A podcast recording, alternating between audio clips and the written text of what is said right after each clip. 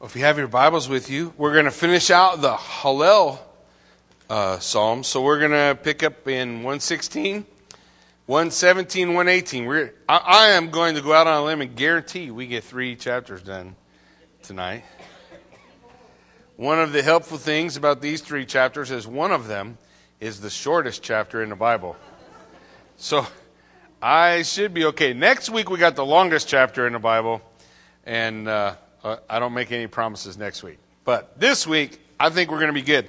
So we're closing out the Hallels. Now remember, these are the, the Psalms of Ascent. These are the Psalms as they would come into Jerusalem, they would sing on their journey on the way in.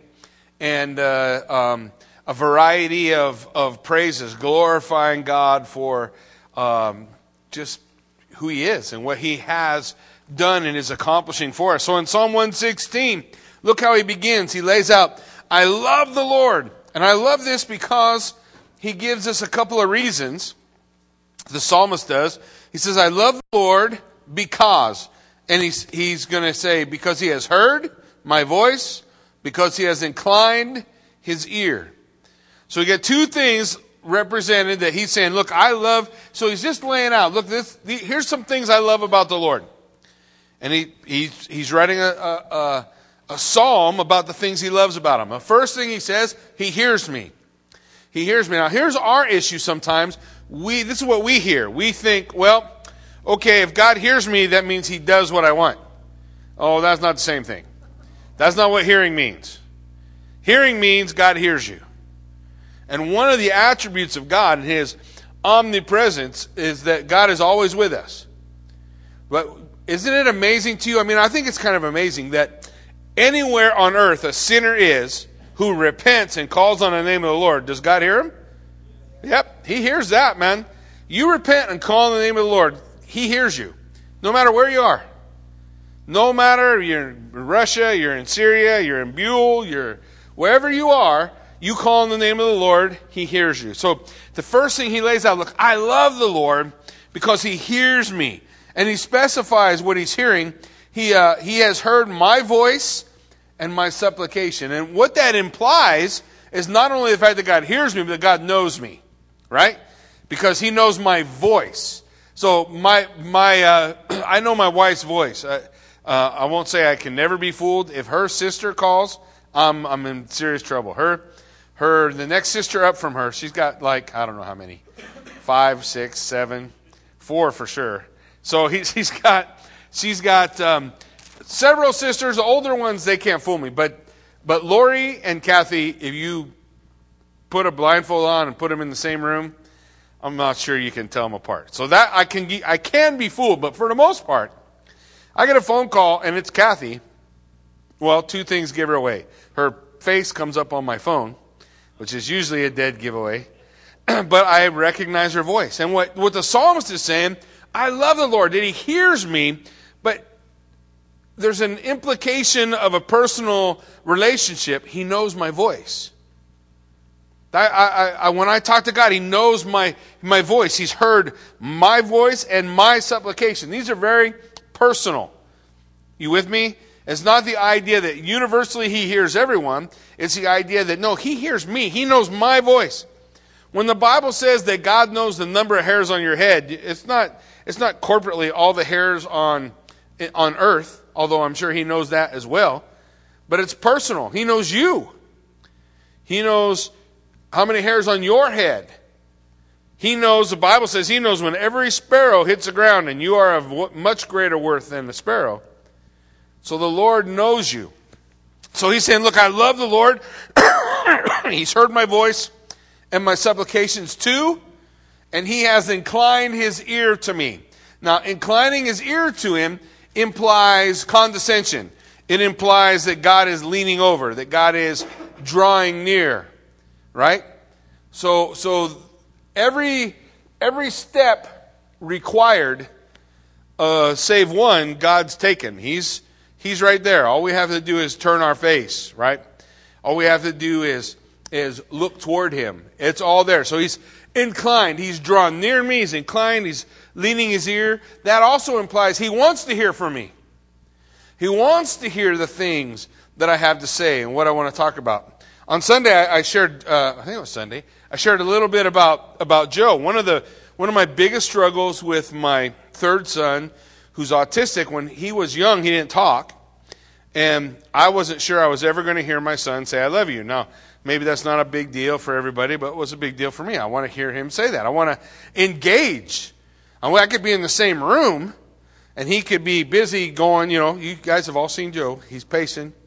Uh, and there's no, I mean, sometimes he'll stop and engage, sometimes he don't. He just, in his world, he keeps going. And I thought, you know, maybe I'm never going to experience that. But one of the things God taught me as a result of my relationship with Joe was that a lot of times that's how I am to him. I'm busy in my world and in my life, and I'm doing my thing. And all the while, God in heaven is saying, I really wish that there would be this interaction between uh, Jackie, who I love and care about, and me. God wanting that interaction. Not that God lacks something, but that God desires to, to connect with, with you and I, that there would be that, that there would be that connection.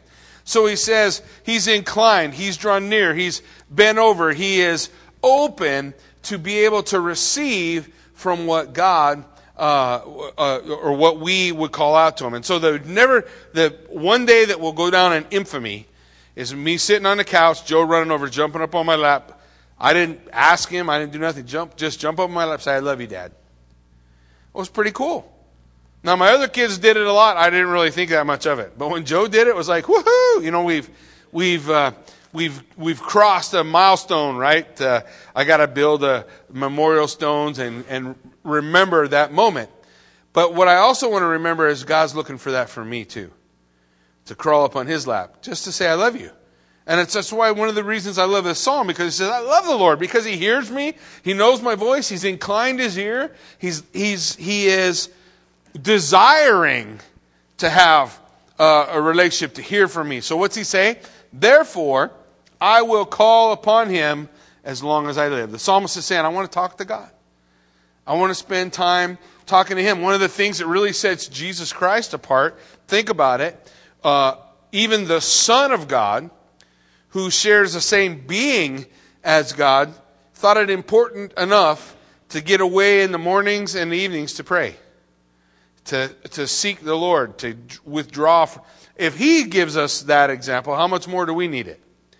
How much more do we need to spend time just just with our Father, just just uh, uh, talking to Him. So He says, "I'm going to call on Him as long as I live." And then He gives a personal experience. Look at the pains of death surrounded me, and the pangs of Sheol laid hold of me. So the idea, basically, very poetic way of saying I was in trouble. I'm in serious trouble. What's He talking about? Well, He's saying, "Look, there are there's death around me. That's bad, right? We can all recognize that as bad." And Sheol is just the Hebrew word for the grave. So, so things are really bad. It's really getting dark. It's looking like, like I'm in serious trouble. In fact, he says, I found trouble and sorrow. Now, one of the things I can pretty much guarantee all of us is that reality in life.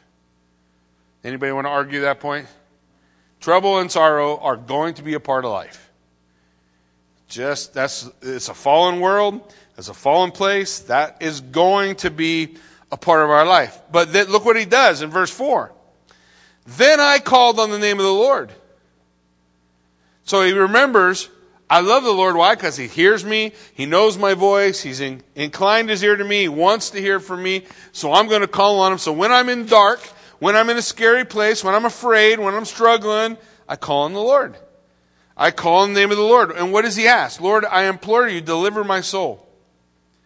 And again, that is something for everyone who has a personal relationship with Jesus Christ that God absolutely promises you.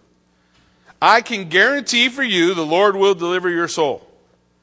I cannot guarantee for you that God will heal you physically. I cannot guarantee that God's going to solve whatever problems you may be having, but I can guarantee He'll deliver your soul. I can guarantee that He'll save. I can guarantee that there will be a moment in your life standing before your Lord and Savior when you will echo what Paul said when he said, You know what? This present trouble that I've been going through is not even worthy to be compared with the glory that is in Jesus Christ. with the glory which shall be revealed in me, the glory that we will have on that day when we're with Him, when God ultimately delivers our soul. Look, everybody gets healed. But some healings is God bringing you into His presence where there's no more sickness, no more sorrow, and no more pain. That's a healing. That's God doing an amazing thing, uh, delivering someone to Him. So look what it says in verse 5. Okay, he says, I called on the Lord and I'm asking God, deliver my soul. and then he's remembering the attributes of God. Verse 5 and 6. Gracious is the Lord. So God's full of that. By the way, the Lord is capital L O R D. We're talking about Yahweh. So Yahweh is full of grace. Can we all agree that God has grace? So we know we're all saved that way, right? For by grace we are saved through faith. So, so he, he is gracious. God has grace. Uh, gracious is the Lord and righteous. Can we all agree that God is righteous? Okay, then what that word is declaring, you just got to understand what that's saying. God is full of grace and God is always right. God is full of grace and God is always right. Now, we are oftentimes certain that God had to be wrong about something.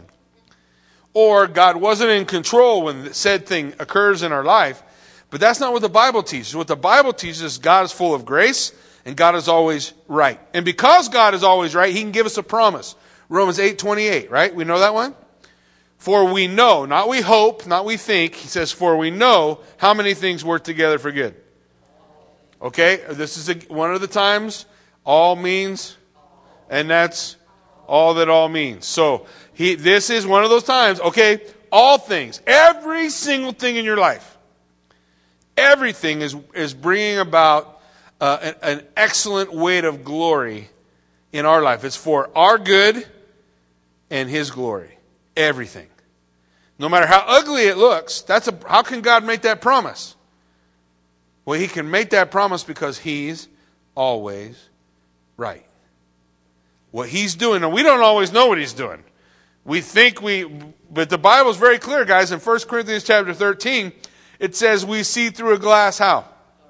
darkly, dimly. So we can't quite see the whole picture. I think we can all agree with that, right? We don't see the whole picture, but who does? God does. And if God sees the whole picture, then we can trust him. That's what he's saying. So he's gracious, full of grace. He's always right. What's the next one he tells us? Yes, our God is merciful. Aren't we thankful that God is merciful? God is merciful. So, and, and so the, these are the attributes that he's focusing on. And there's lots of attributes when we talk about God, but these are the attributes that were really on the heart of the psalmist. Man, you know, I'm, I'm praying, I'm praying that God would deliver my soul. I'm, I'm thankful, I love him because he hears me. And it, so he's focused on the grace of God, the righteousness of God, and the mercy of God. what's he say in verse 6? The Lord preserves the simple. So just another poetic way to say that God gives grace to the humble. It's in direct relation or contradistinction to the arrogant or the proud. So, so he's saying, look, God preserves the simple, the humble, the humble. The picture of that whole thing, when I hear those words, the picture for me is just that man humbly kneeling before the Lord saying, I'm yours. So whatever you're going to do, do. Because, because I'm yours no matter what. Till the wheels fall off, it's you and me. And so God says, I preserve that. He gives grace to the humble. Isn't that what the word declares? He gives grace to the humble. And so here he preserves the simple. Look, listen to what he says. I was brought low, and he did what? Save me. He saved me. He's there. I was brought low. Does that mean? So what the, what the psalmist is telling us is he's calling on the Lord to deliver a soul. Doesn't mean he's not going to hurt. Doesn't mean there's not going to be struggles. Doesn't mean there's not going to be difficulties. What it does mean is, though I'm brought low, he will save me. His hand is with me. What is it that Jesus promised us?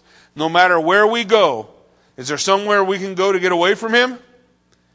Psalm 139, right? Tells us no matter where I go, if I make my bed in the grave, you're there. If I make my bed in the heavens, you are there. If I dwell in the deepest part of the sea, you are there. There's nowhere I can go to be away from you. How else did Jesus say that? He says at the end of the Gospel of Matthew, and lo, I am with you always, even where? To the end of the age, which is like saying, I'm with you to the end of time. That's a long time, right? He also said, I will never leave you or forsake you. Okay, so so God's here. His his his presence is with us. He preserves us. He's there to save. So listen how, how the psalmist reminds himself. Because sometimes we can let our brains take off, right? And, and, and our brains start to interpret the things that are happening in our life as though those things he just said aren't true. Uh, there's a lot of times in my, in my life that I was pretty uh, sincerely believe that God hated me. And that because of all the dumb stuff I'd done in my life, that's why all the, all the junk came into my life. Because I've done a lot of bad stuff. I deserved it all. You know, pour it on. God hates me. God hates me. God hates me. But the opposite is true. The opposite is true. God loves me. And so I have to remind myself. Look what he says in verse 7 Return to your rest, O my soul. So, so, the opposite of that is when I start to lose my focus, what happens? I lose my rest. I lose my peace. I got anxiety. I got problems. I got worries. I, I'm afraid, right? But he says, I got to remember, I got to focus on the things I know about God. I love Him because He hears me. I love Him because He knows my voice. I love Him because His ears incline to me. Uh, he hears my, He's going to deliver me. He's going to save my soul. He's with me no matter how bad things get. So He says, Return to rest, O my soul, for the Lord has dealt bountifully with you. What's He saying? God's been good to me. So we have this little thing we like to say, right? God is good all the time. And all the time, God is good. That's true. It's true. God is good. He's been bountiful. He's dealt bountifully. He's given me an abundance. An abundance. So look what he says in verse 8. For you have delivered my soul from death, my eyes from tears, my feet from falling. Now he's speaking in the past tense. He's claiming, laying hold to the truth of these things being evident in his life. And I would say, just like Abraham, he was looking forward to an ultimate fulfillment of these things taking place. What do I mean? Well, let's consider them all. so you have delivered my soul from death. Just hold your place and go to 1 Corinthians chapter 15. 1 Corinthians chapter 15, and we can see Paul telling us about the fulfillment of this, right? 1 Corinthians chapter 15, pick it up in verse 54. When this corruptible, that means this broken down old body, when this corruptible is put on incorruption, and mortal has put on immortality, then shall be brought to pass this saying It is written, Death is swallowed up in victory. O death, where is your sting? O Hades, where is your victory? He says the sting of death is sin, and the strength of sin was the law. But listen, thanks be to God who gives us what? Victory through our Lord Jesus Christ. So we have victory over death. We have victory over death. How? Through our relationship with Jesus Christ. He has defeated death. Death's been defeated. We go back here and he says, You have delivered my soul from death. I, I want to tell you that the psalmist is realizing that these promises are so true and, and, and so able to be claimed that he speaks of them in the past tense.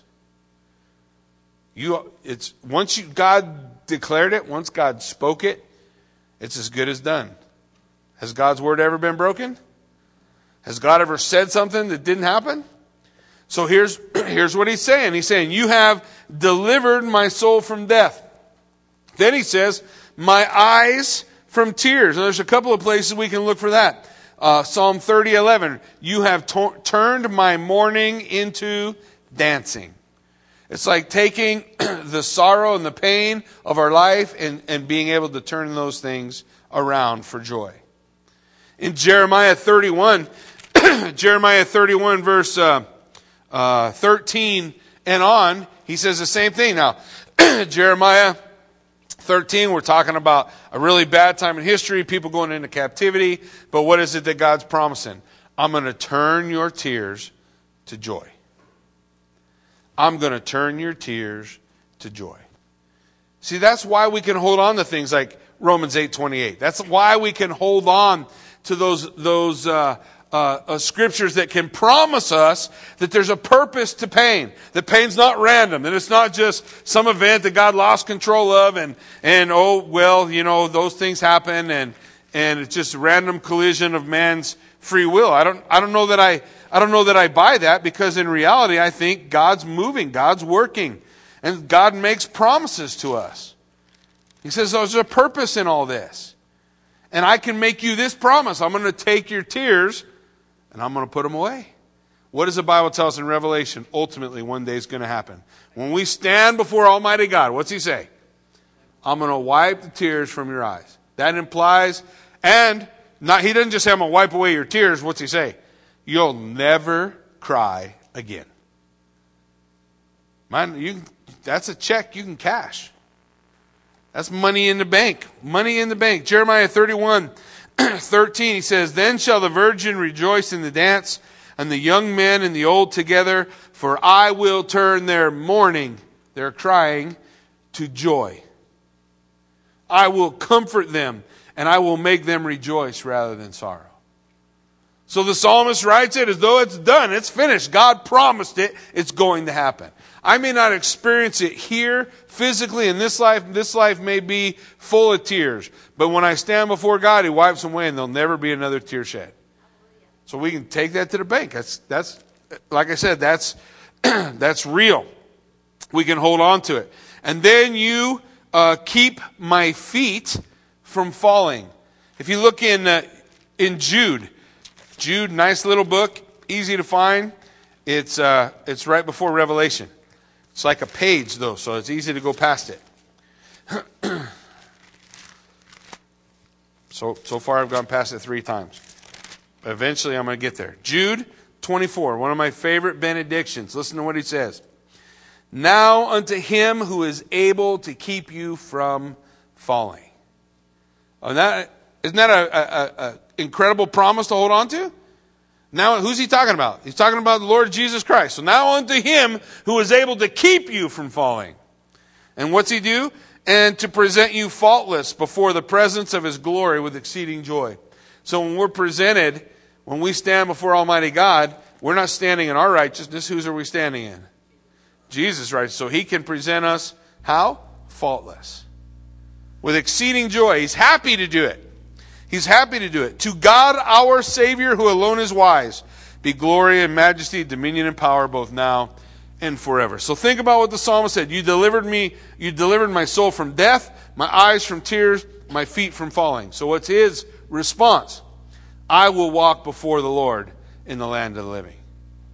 He says, Because you have done these things, I love you because you hear me. You hear my cry. And your promises, the promises of God's word declare to us we are delivered from death. He will deliver us from our weeping, our tears, our mourning, and our feet from falling. He says, So I'm going to walk with the Lord in the land of the living. Because these are th- true, I'm walking with God. Look what he says in 10. So I believed, therefore I spoke. What did he believe? I am greatly afflicted. See, he got his eyes onto his troubles. And when he got his eyes on his troubles, his troubles get too big. And so he says, I'm greatly afflicted. And I said in my haste, all men are liars. But then he turns his attitude. Look at verse 12. What shall I render to the Lord for all his benefits toward me? So he's saying, when I lose, lose a grip on the promises of God, I lose my ability to hold on to all the good. And, and so I start talking in these negative terms. Everything's bad. My life sucks. Uh, everybody's a liar. You know, all these things are, that's what starts to come out of me. But then in verse 12 he says, but listen, I'm going to change my attitude. What will I give? What shall I render to the Lord for all his benefits to me? I'm going to give him a, an offering, a thanksgiving offering. So I will take the cup of salvation. That's a, that's a story of giving a drink offering. Greatest example of that is David pouring out a drink offering before the Lord. He, he just happens to mention in the hearing of the mighty men of David, a story I love. He says, Man, I really wish I could have a drink of water from Bethlehem. No, they're not in Bethlehem. They're a long ways from Bethlehem. But these mighty men, they're like, Look, our king wants a drink of water from Bethlehem. Let's go get it. Well, between them and Bethlehem, we're all the Philistine army. So this handful of guys, what do they do? they fight their way all the way to Bethlehem to get a glass of water. And then they fight their way all the way back to David. And David, that, that glass of water is precious, right? That's the blood of his friends. His friends bled and fought to give him that glass of water. And so it becomes this incredibly precious thing. And so David takes the most precious thing he has and he gives it to God. I pour it out, a drink offering, the cup of salvation. The cup of salvation poured out for us. What's the picture of the cup of salvation for us? The blood of Jesus Christ, right? Did he shed that for himself? Who did he do it for? You and I, just like just like David. Did he drink that cup? Nope. Who did he give it to? He poured it out before the Lord. Becomes that example, the cup of salvation. So he said, I'm gonna I'm gonna give him thanks. I'm gonna give him the cup of salvation. And I'm gonna call upon the name of the Lord. Again, this idea being worked through. I will pay my vows. I'm going to keep my promises now in the presence of all his people. So he says, I'm going to make, you know how when we're in trouble and we call on the name of the Lord, we do that thing, Lord, I promise I'll, if only you'll, I'll. So he says, I'm going to keep my vows. Uh, uh, I mean, those were serious things to them, the things that they promised God. And he says, Precious in the sight of the Lord is the death of his saints. O Lord, truly I'm your servant. I am your servant, the son of your maidservant. You have loosed my bonds. You have set me free. So he goes back to the chorus again. I will offer you the sacrifice of thanksgiving, and I will call on the name of the Lord, and I will pay my vows to the Lord. Now in the presence of all his people. And then in the courts of the Lord's house, in the midst of, of you, O Jerusalem. And how do you say those last three words? You remember? Hallelujah. Hallelujah. Praise the Lord. Hebrew for praise the Lord. Now we move on to Psalm 117, and the next Hallel psalm. It begins with that same phrase. What was that phrase again? Hallelujah. Praise the Lord, all you. Whoa, what's that word? Gentiles? Are you kidding me? I thought it's a Jewish book. Yeah, what are they calling? They're calling all the nations to praise. What does the Bible tell us is going to happen? One day, how many knees are going to bow? So uh, every knee will bow and every tongue will do what? Confess what? Jesus Christ is Lord. So they're singing in this psalm, hey, praise, praise him, all you nations, because you're gonna. You're gonna. There's only, everybody's gonna bow the knee and praise the name of Jesus Christ. You have time now to choose that for yourself. Or you can wait till it's chose for you, but it will happen. One brings salvation, the other damnation, but it's going to happen. It's going to occur. Praise the Lord, all you Gentiles. Laud him. Give your praises, all you peoples. Why? For his merciful kindness is great toward us. Is God merciful toward the whole world? John 3:16 says, "For God so loved the world that he did what? He gave his one and only son, that whosoever believes in him will not perish but have everlasting life." Is God merciful toward the whole world? Sure, he is. He, has he provided an opportunity for the whole world? Sure, he has. He's provided that opportunity. And then look what it says. And the truth of the Lord endures forever. Now, what does that mean? Well, there's two things that the, we know that the Bible declares is true. Jesus said, I am the way, the truth, and the life, right? So Jesus Christ is the truth. But it's interesting because in the book of Revelation, the book of Revelation declares to us that uh, not only is Jesus the truth, but he's also called the Word of God. So on his thigh is written the word, the Word of God, the Word of God. And then we look at John 17, 17. Jesus saying in his high priestly prayer, he's praying for you and I, praying for those who are going to believe in the, in the, in the word of the disciples. He says to, to his Father, sanctify them in truth. And then he says, Thy word is truth. Jesus Christ is the truth. He's also God the Word, right? John 1 1, in the beginning was the Word, Word was with God, the Word was God. Jesus Christ, God the Word. Book of Revelation declares him to be the Word of God. And what does he say? Thy Word is truth. Well, kind of makes sense all the way through. Your Word is true forever. Is there ever a time God's Word is not true? What if God's Word disagrees with me? Yeah, it's true, right? We all know who the knucklehead is if there's a difference. It's important for us to understand that's the found, this is the foundational authority for the life of a believer. You throw this out, you no longer have uh, Christianity. You can't have it without. The Word of God is foundational. It's like saying you can be a Christian without Jesus. No, you can't. You cannot be a Christian without the Word because Jesus Christ is God the Word. His Word is truth. Jesus said, Not one jot or tittle will pass away until all these things are fulfilled. So we can know that the Word of God is going to be fulfilled just the way He gave it.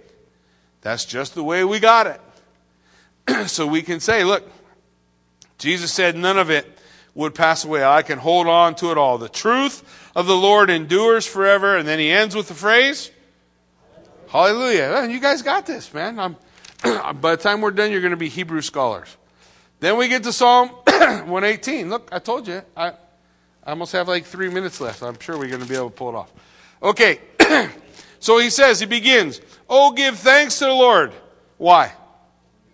He is good. What specifically is he good? What attribute are they praising? His mercy. His mercy endures how long?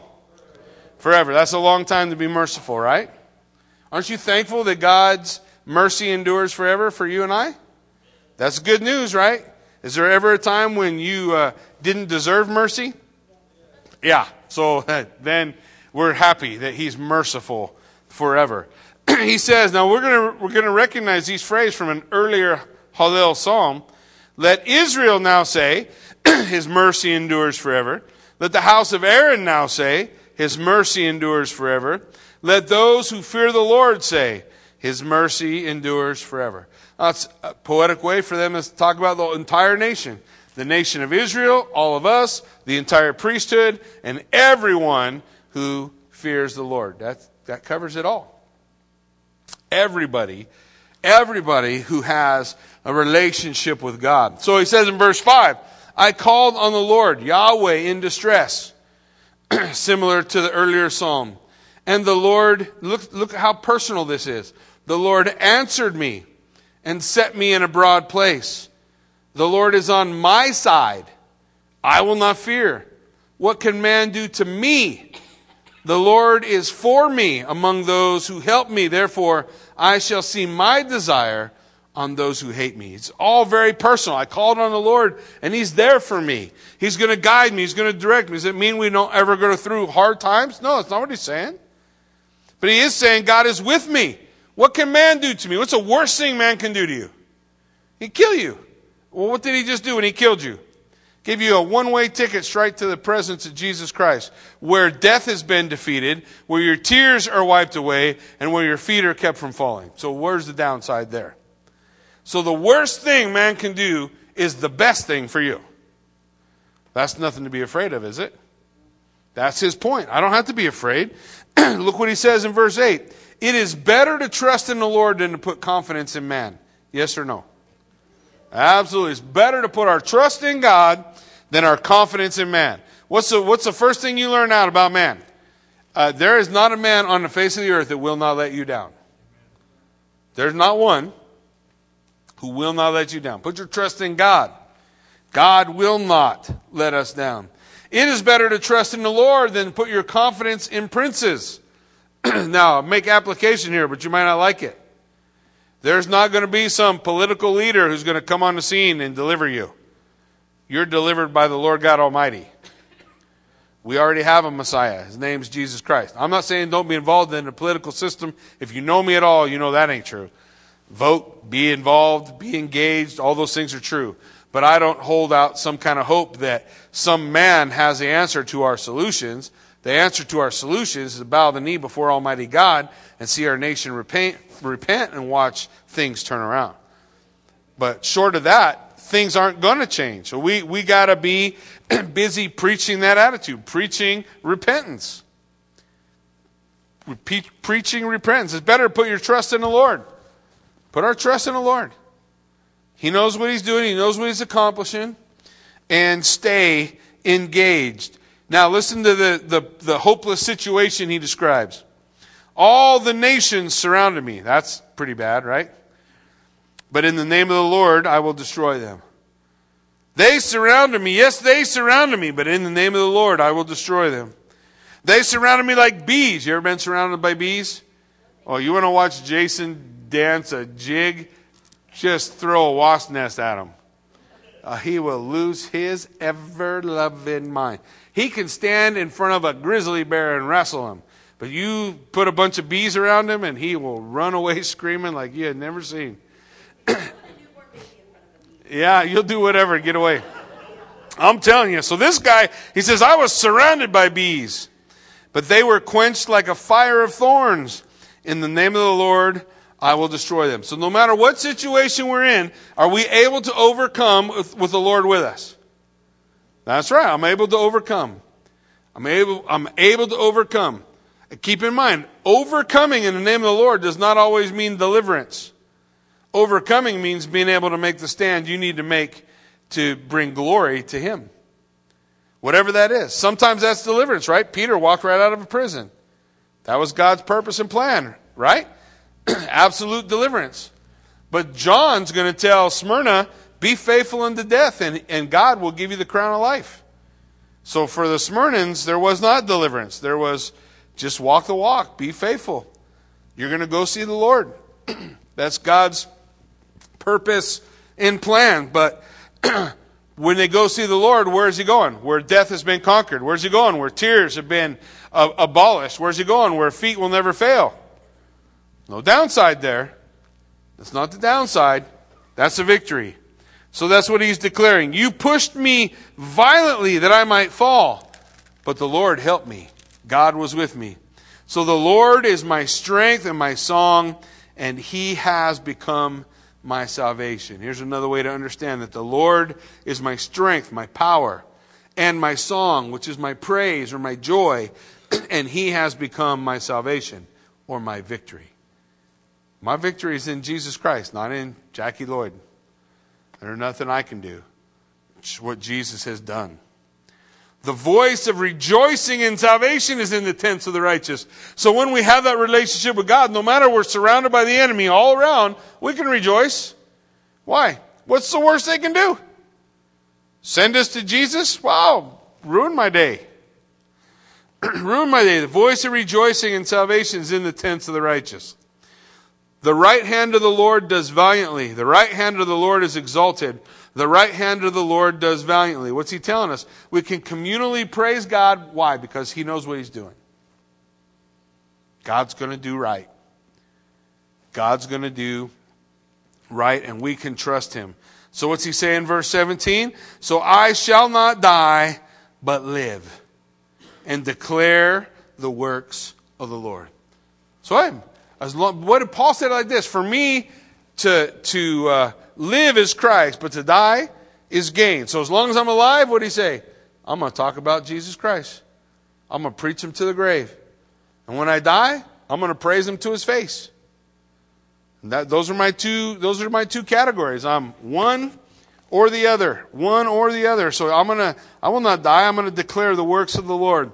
For the Lord has chastened me severely, but he has not given me over to death. Anybody ever been corrected by God? Yeah. God says, those whom a father loves, he disciplines promptly. So, you get caught, God chastens you, God deals with you on issues and sin. That's not God hating you, that's God loving you. That's what the Word of God declares. God loves you, He will chasten you, but not to destroy you. What's He chastening you for? To correct this. What, what does a shepherd do if a sheep's heading the wrong way, running toward a wolf? Is he just going to let him go? He's going to correct him, right? He got that crook for a reason. Slip that thing around the neck, go think, and that sheep going to turn around. Oh, sorry, I was going toward a wolf. Thanks. Yeah, that's the correction of the shepherd. Not to kill us, but to give us life. Then look at verse 19. So open to me the gates of righteousness. That's a picture, a Hebrew picture of the presence of God. So it's like I'm saying, the psalmist saying, look, he, he chased me, he changed my direction, so open for me the gates of righteousness. I want to be where you are. I want to be in the presence of God. And I will go through them, and I will praise the Lord. For this is the gate of the Lord through which the righteous shall enter. Now, the righteous all enter. The only people that come into the presence of God are the righteous. But whose righteousness are they coming in the presence of God with? Yeah. For he who knew no sin became sin for us that we might become what? The righteousness of God. We have his. That's how we get in. Not because we have ours. Because I guarantee you, if you're honest with yourself, you're not righteous. You know the thoughts that float around in your head, and you know the actions that you do. You can, you can paint whatever picture you want out here for people to see, but the reality is hey, I need the righteousness of God in my life, which is a gift from Jesus Christ, my Lord, through faith that He gives unto me. I need the righteous, only the righteous shall enter. So I will praise you, for you have answered me, and you have become my salvation. And then look at these prophetic verses. The stone which the builders rejected has become the chief cornerstone. So the first time Jesus came, what do they do? He came to his own, and his own received him not. He's rejected. He's rejected. But he has become the chief of the corner. Now, who's, who, who did that? Was that wicked men who were messed up? Well, the book of Acts would argue that that's not the case. The book of Acts would say it was God's foreordained purpose. What's it say right here in verse 23? This was Yahweh's doing. God did that. That was God's purpose, God's plan, God's way. And it is marvelous in our eyes. So this is the day the Lord has made. This is the day the Lord has made. And we will rejoice in it and be glad. And I'm going to say, I'm going to teach you another Hebrew word. You see the phrase in verse 25, two, first two words. Save now. How do you say that in Hebrew? Hosanna. You guys have sang it a couple hundred times, right? All the time, Easter time, different times of the year, we sing songs, Hosanna, Hosanna in the highest, right? So, what's that mean? Save now. Save now, I pray. Oh Lord, oh Lord, I pray, send now prosperity. He's not asking for gold and silver. What's he asking for? Favor. Give me favor. Give me favor. Give me good success. For blessed is he who comes in the name of the Lord. You see, your Bible may have a little star there. Why? Because that's a prophetic verse spoken of by Matthew pointing to the coming of Messiah. What is it that they said of Jesus when he was walking into Jerusalem? Blessed is he who comes in the name of the Lord. What did the Pharisees and scribes say? Hey, tell them people to shut up. They shouldn't be saying that. What do they care? Oh, that's a proclamation of Messiah. They're calling you Messiah. You need to straighten them out. Remember what Jesus said? No. If I told them to be quiet, what would happen? The rocks would cry out. First rock concert on the face of the earth, right? I kind of wonder, I kind of wish, you know, maybe we'd have got the chance. Well, we still may get to see all that, right? We still may get to see the rocks cry out for the return of the Lord. so blessed is he who comes in the name of the Lord. We have blessed you from the house of the Lord, for God is the Lord, and he has given us light. So bind the sacrifice with cords on the horns of the altar. Isn't that interesting things to put together? God is Yahweh, and he has given us light. Jesus said as he stood before the people, I am what? The light of the world. He who comes to me does not have to walk in darkness, but have the light of life.